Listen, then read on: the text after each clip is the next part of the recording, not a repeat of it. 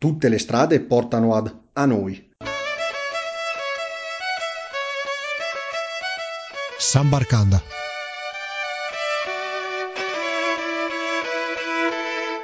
Ciao a tutti amici di Sambarkanda e benvenuti in questa nuova puntata. Dopo la pausa forzata della scorsa settimana riprendiamo a pieno ritmo il nostro viaggio nel mondo e lo facciamo oggi in Vietnam con il nostro ospite uh, Rosario Sala. Rosario ha compiuto negli ultimi vent'anni viaggi davvero incredibili, è un motociclista che uh, viaggia per il mondo da vent'anni uh, a questa parte racconta anche i suoi viaggi all'interno del sito uh, rosariosala.it, giusto per menzionare alcuni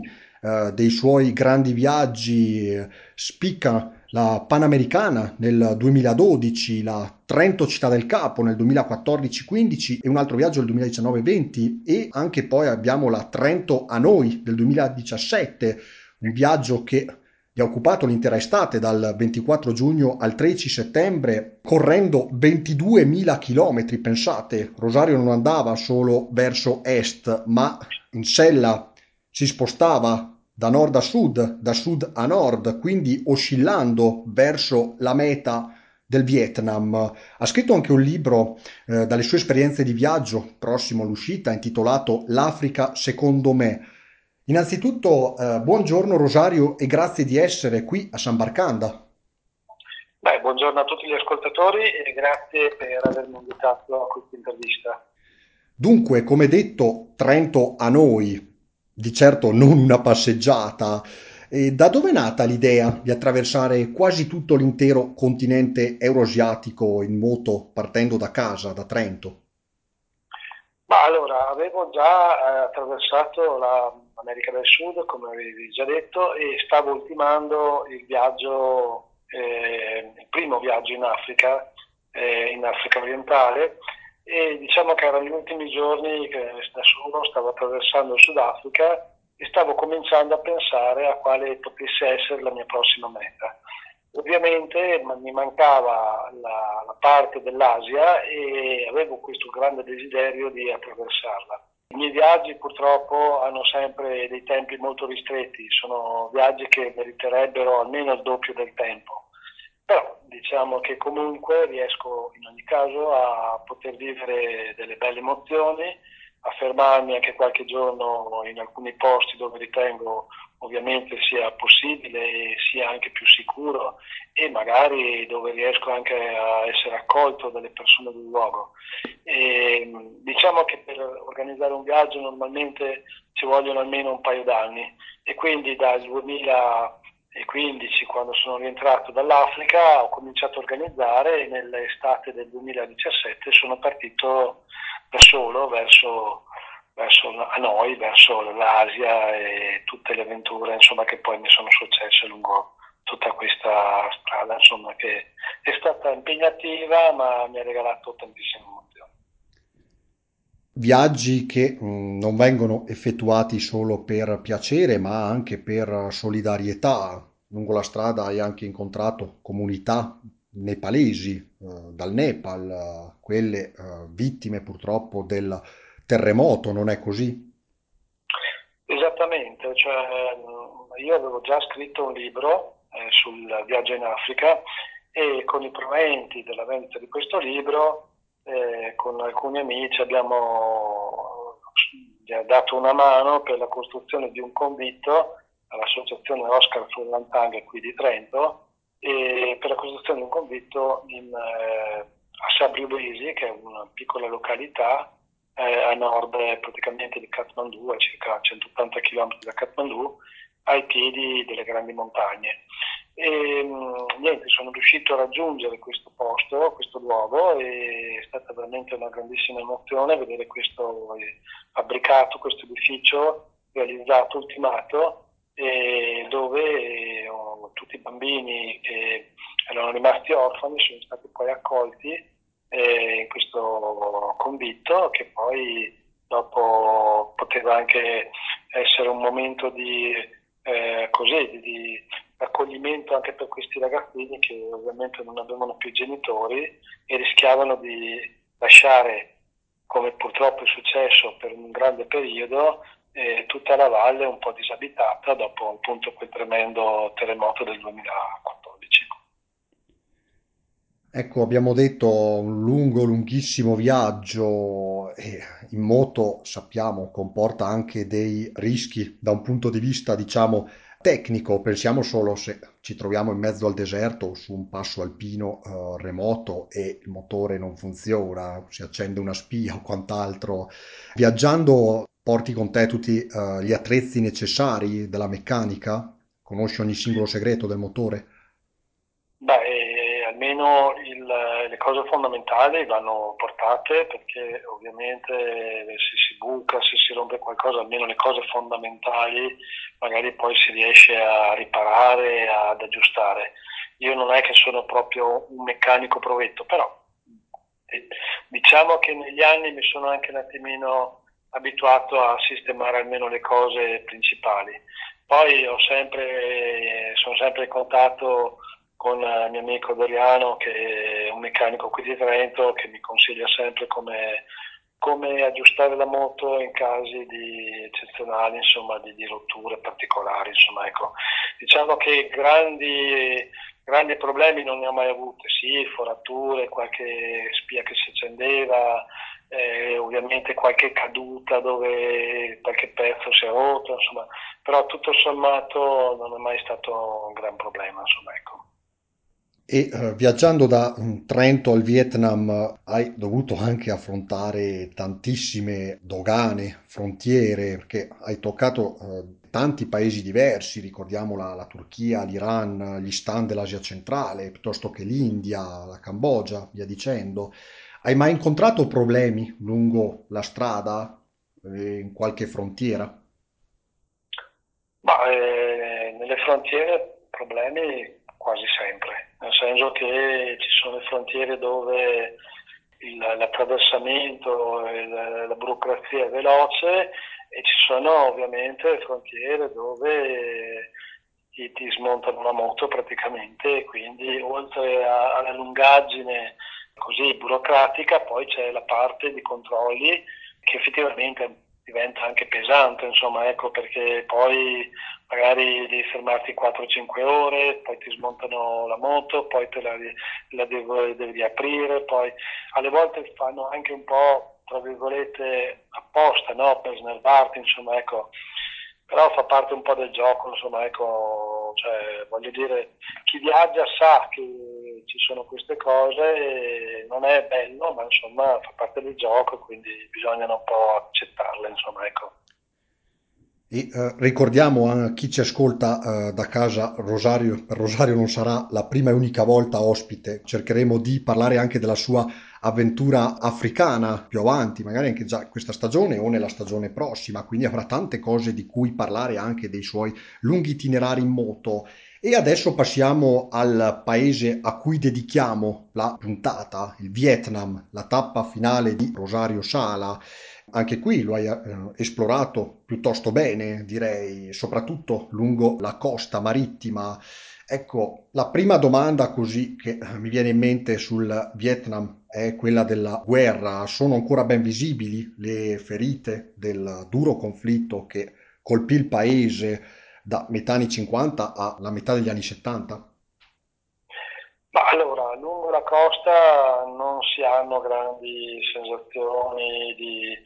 eh, così, di resti o comunque di, di ricordi eh, della, di quella bruttissima guerra. E sicuramente verso l'interno è molto molto più sentita questa cosa, anche perché poi ci sono tutte le condotte che erano state costruite eh, dai Khmer Rossi, quindi ci sono, credo siano anche visitabili insomma, questi, questi tunnel che erano costruiti sotto terra insomma, per collegare posti e lobby e quindi sicuramente verso l'interno questa percezione diventa molto più importante. La cosa che mi ha molto così eh, colpito è che il Vietnam è un paese in forte ascesa economica e quindi ci sono tantissime fabbriche, ci sono tantissime così, attività nuove. La cosa che forse lascia un po' almeno personalmente mi ha lasciato molto perplesso è che ci sono tanti, cioè, tantissimi motorini. E nelle città più grandi, tipo Hanoi, tipo Saigon, Ho Chi Minh, insomma, diciamo che sono all'interno della città ci sono delle corsie preferenziali. Noi abbiamo qua le ciclabili e quelli che non hanno le hanno le corsie solo per i motorini, perché ce ne sono proprio a migliaia. E, e questo insomma è, è un po' con la moto grossa, insomma è un po' scomodo eh, girare con tutte queste piccole mosche che ti girano intorno. Comunque al di là di questo la costa è molto tra virgolette turistica perché il mare è bellissimo e dopo ho trovato la città di Hanoi molto più bella, più caratteristica di Saigon o Ho Chi Minh come si dice insomma. La Hanoi è una bellissima città, peraltro sono stato ospitato eh, da, un, da un trentino per cinque giorni nella sua casa, che Mariano Anderle, che era responsabile del, del, dell'area, della zona, mi pare, eh, scientifica dell'ambasciata italiana da noi. E quindi ho avuto anche la fortuna di essere accompagnato in luoghi che sono anche poco visitati e via, insomma, cioè, diciamo che ho concluso il viaggio in maniera molto molto inaspettata anche per un certo punto di vista.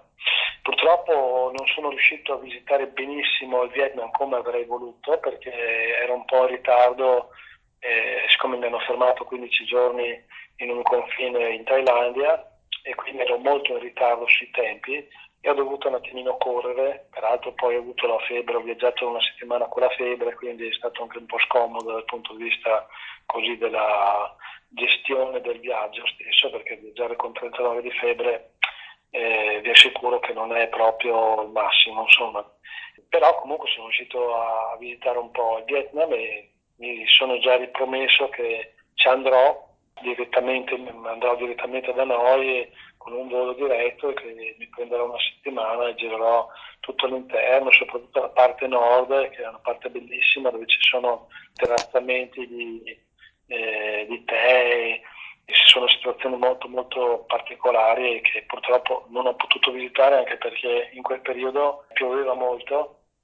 e quindi era difficoltoso anche raggiungere questi luoghi. Insomma. Passando quindi in uh, Vietnam avrai anche tagliato, diciamo così, eh, l'ex confine, quello che divideva in due il Vietnam. Ricordiamo che il Vietnam era sotto la sfera di influenza sovietica a nord e statunitense a sud. È un po' come il caso mh, oggi delle due Coree e uh, resta ancora visibile uh, quel confine, è stato valorizzato, è stata data importanza come uh, memoria storica? Ma io non ho avuto la percezione, sinceramente. E, ehm, si ha ovviamente la percezione che sia un, un paese comunista, per,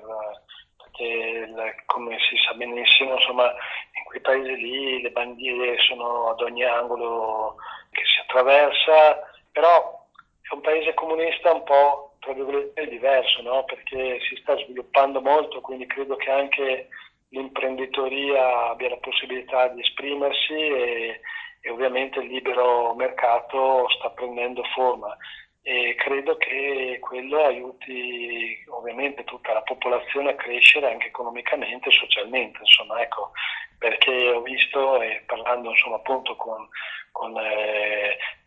le persone dell'ambasciata mi dicevano appunto che ci sono tantissimi ragazzi che adesso eh, con la storia appunto delle, degli scambi anche interculturali vengono in Italia per studiare e quindi ovviamente anche quello aiuta praticamente ad evolversi non solo culturalmente ma anche dal punto di vista così scientifico e poi imprenditoriale, no? il Vietnam e soprattutto insomma, per te che sei appassionato di motori, questa, uh, questa notizia già uh, la conoscevi sicuramente, doveva ospitare nel 2020 il Gran Premio di Formula 1 ed è stato t- tutto annullato sia a causa del Covid che per l'arresto dell'organizzatore che ha voluto fortemente il Gran Premio, Nguyen Duc Chung, arrestato per appropriazione indebita di documenti segreti di Stato. Ecco, del Gran Premio hai sentito parlare, c'era eh, entusiasmo? Ma allora, allora io non, sinceramente non avevo nessun tipo di sentore del,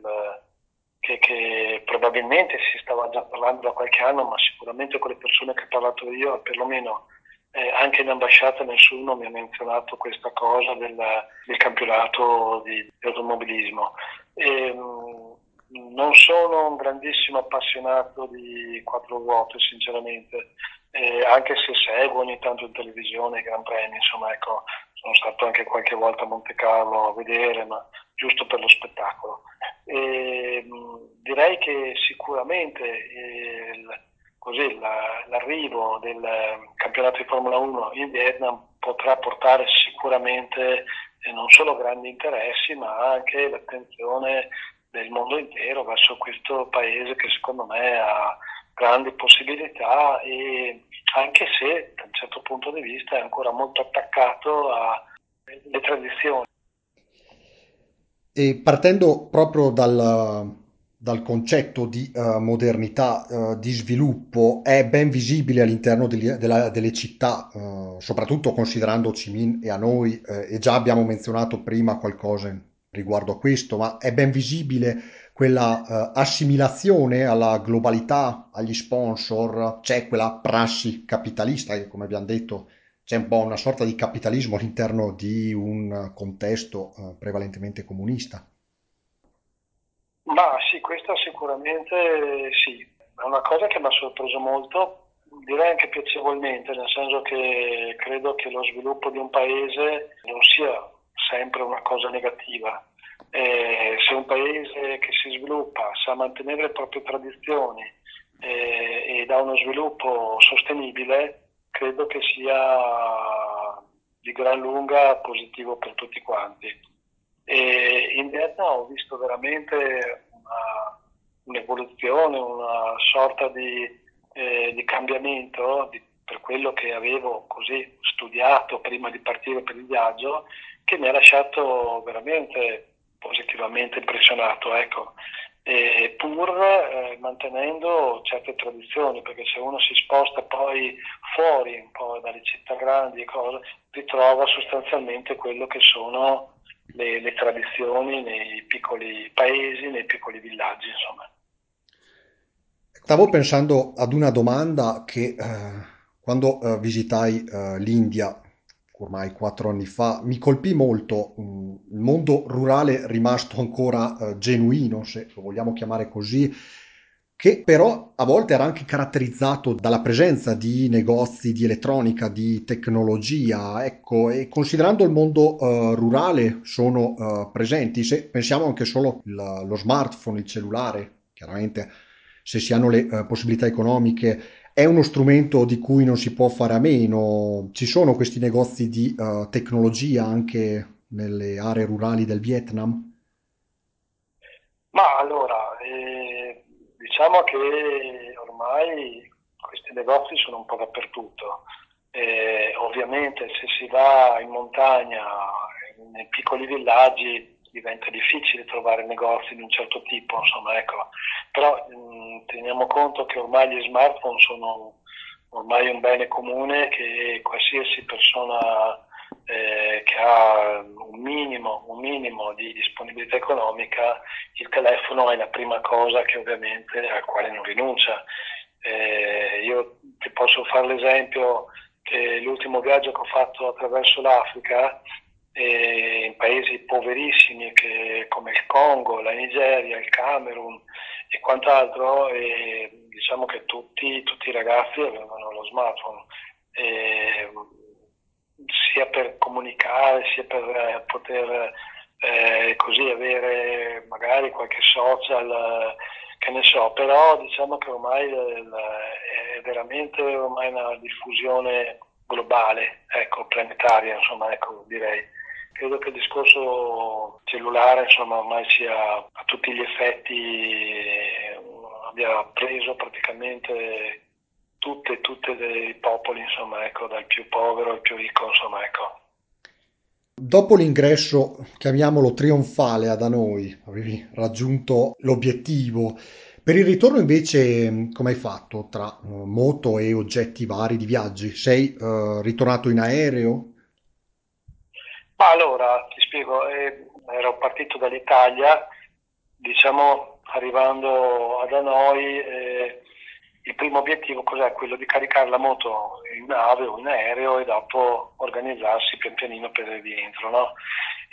Arrivato da noi sono stato accolto veramente benissimo all'ambasciata italiana, anche come primo trentino che arrivava con un mezzo proprio in Vietnam, quindi già quello era un po' una cosa particolare. No? E, mm, sono stato portato, festeggiato, abbiamo fatto delle riunioni, raccontato quant'altro. Poi sono riuscito attraverso Mariano Under appunto a organizzare la spedizione eh, al porto di Hanoi che non è proprio mm, lì vicino, no? Hanoi è un po' più verso l'interno, sono a circa 80 km.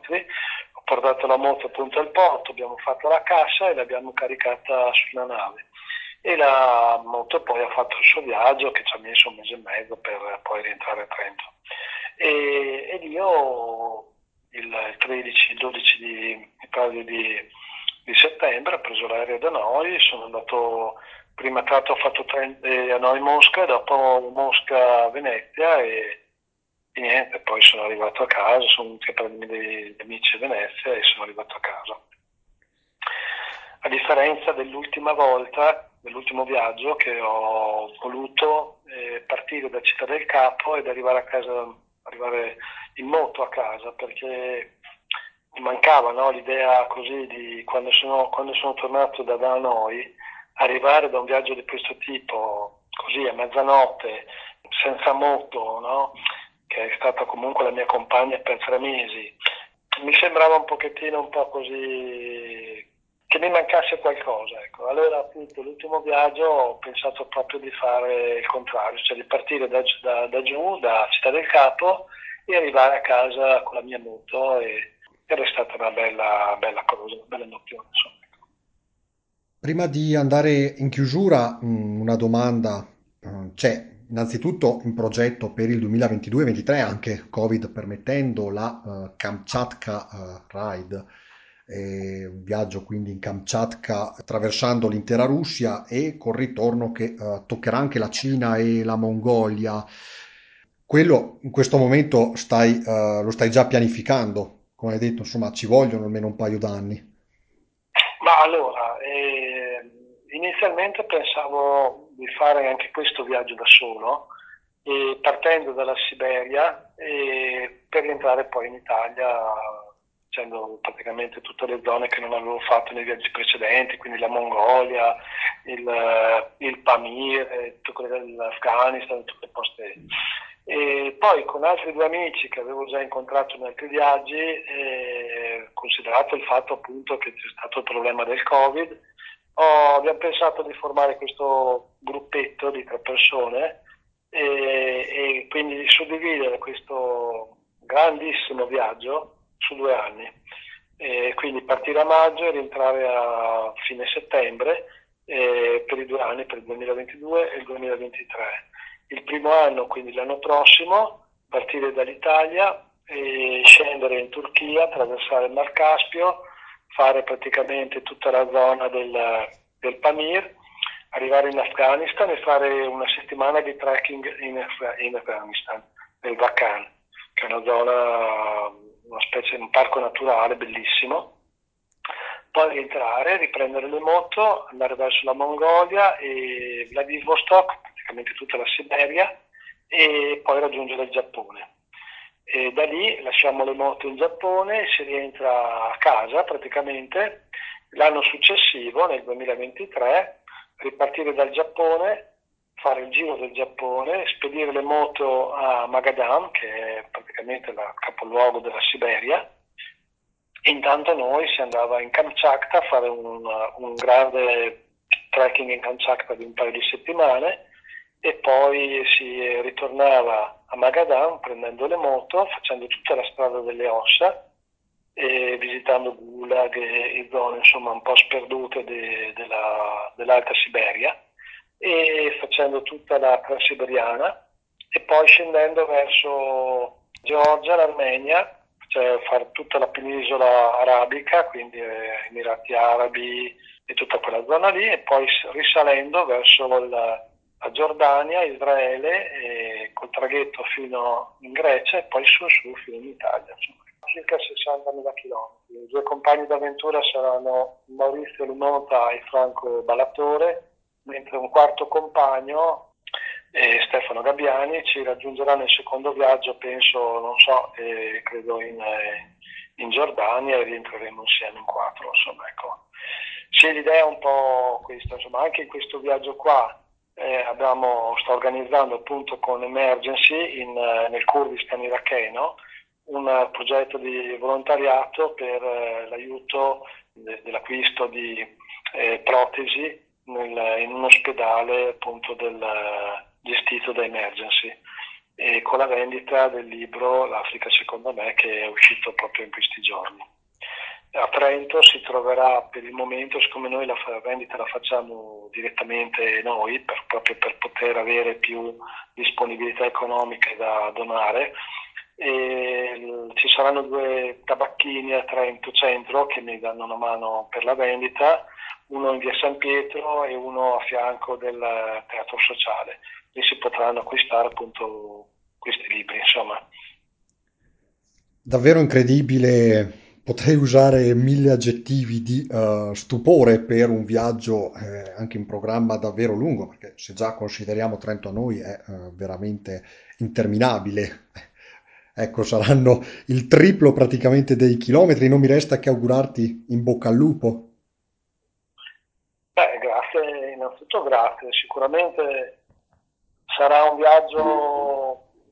diciamo, che, che, che,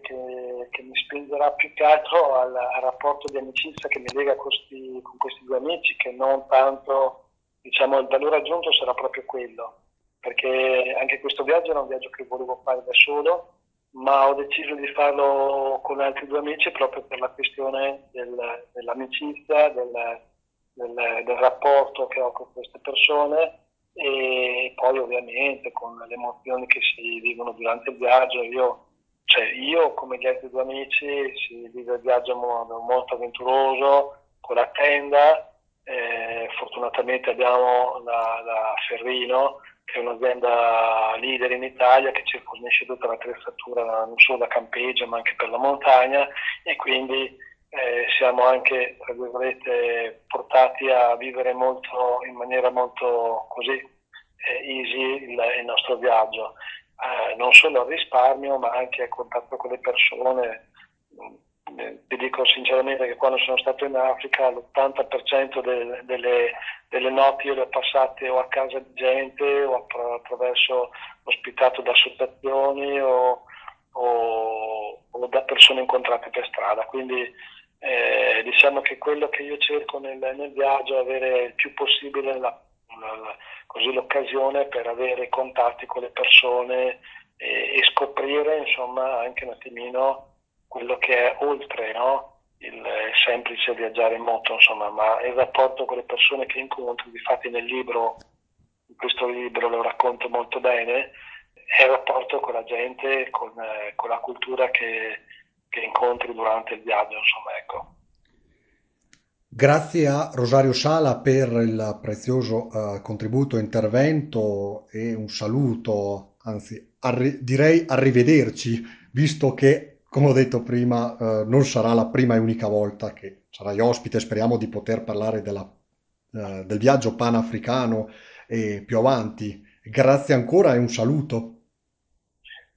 Bene, grazie a tutti voi, a tutti gli ascoltatori. Eh, potete seguirmi su Instagram, eh, Rosario Sala Traveller, oppure sul nostro sito che abbiamo fatto appositamente per il prossimo viaggio, che è www.calciactaride.it. Diamo in conclusione, Sambarcanda torna la prossima settimana con tante altre novità in programma. Grazie di essere rimasti in ascolto con noi. Un saluto a tutti e alla prossima da Nicola Pisetta. Sambarcanda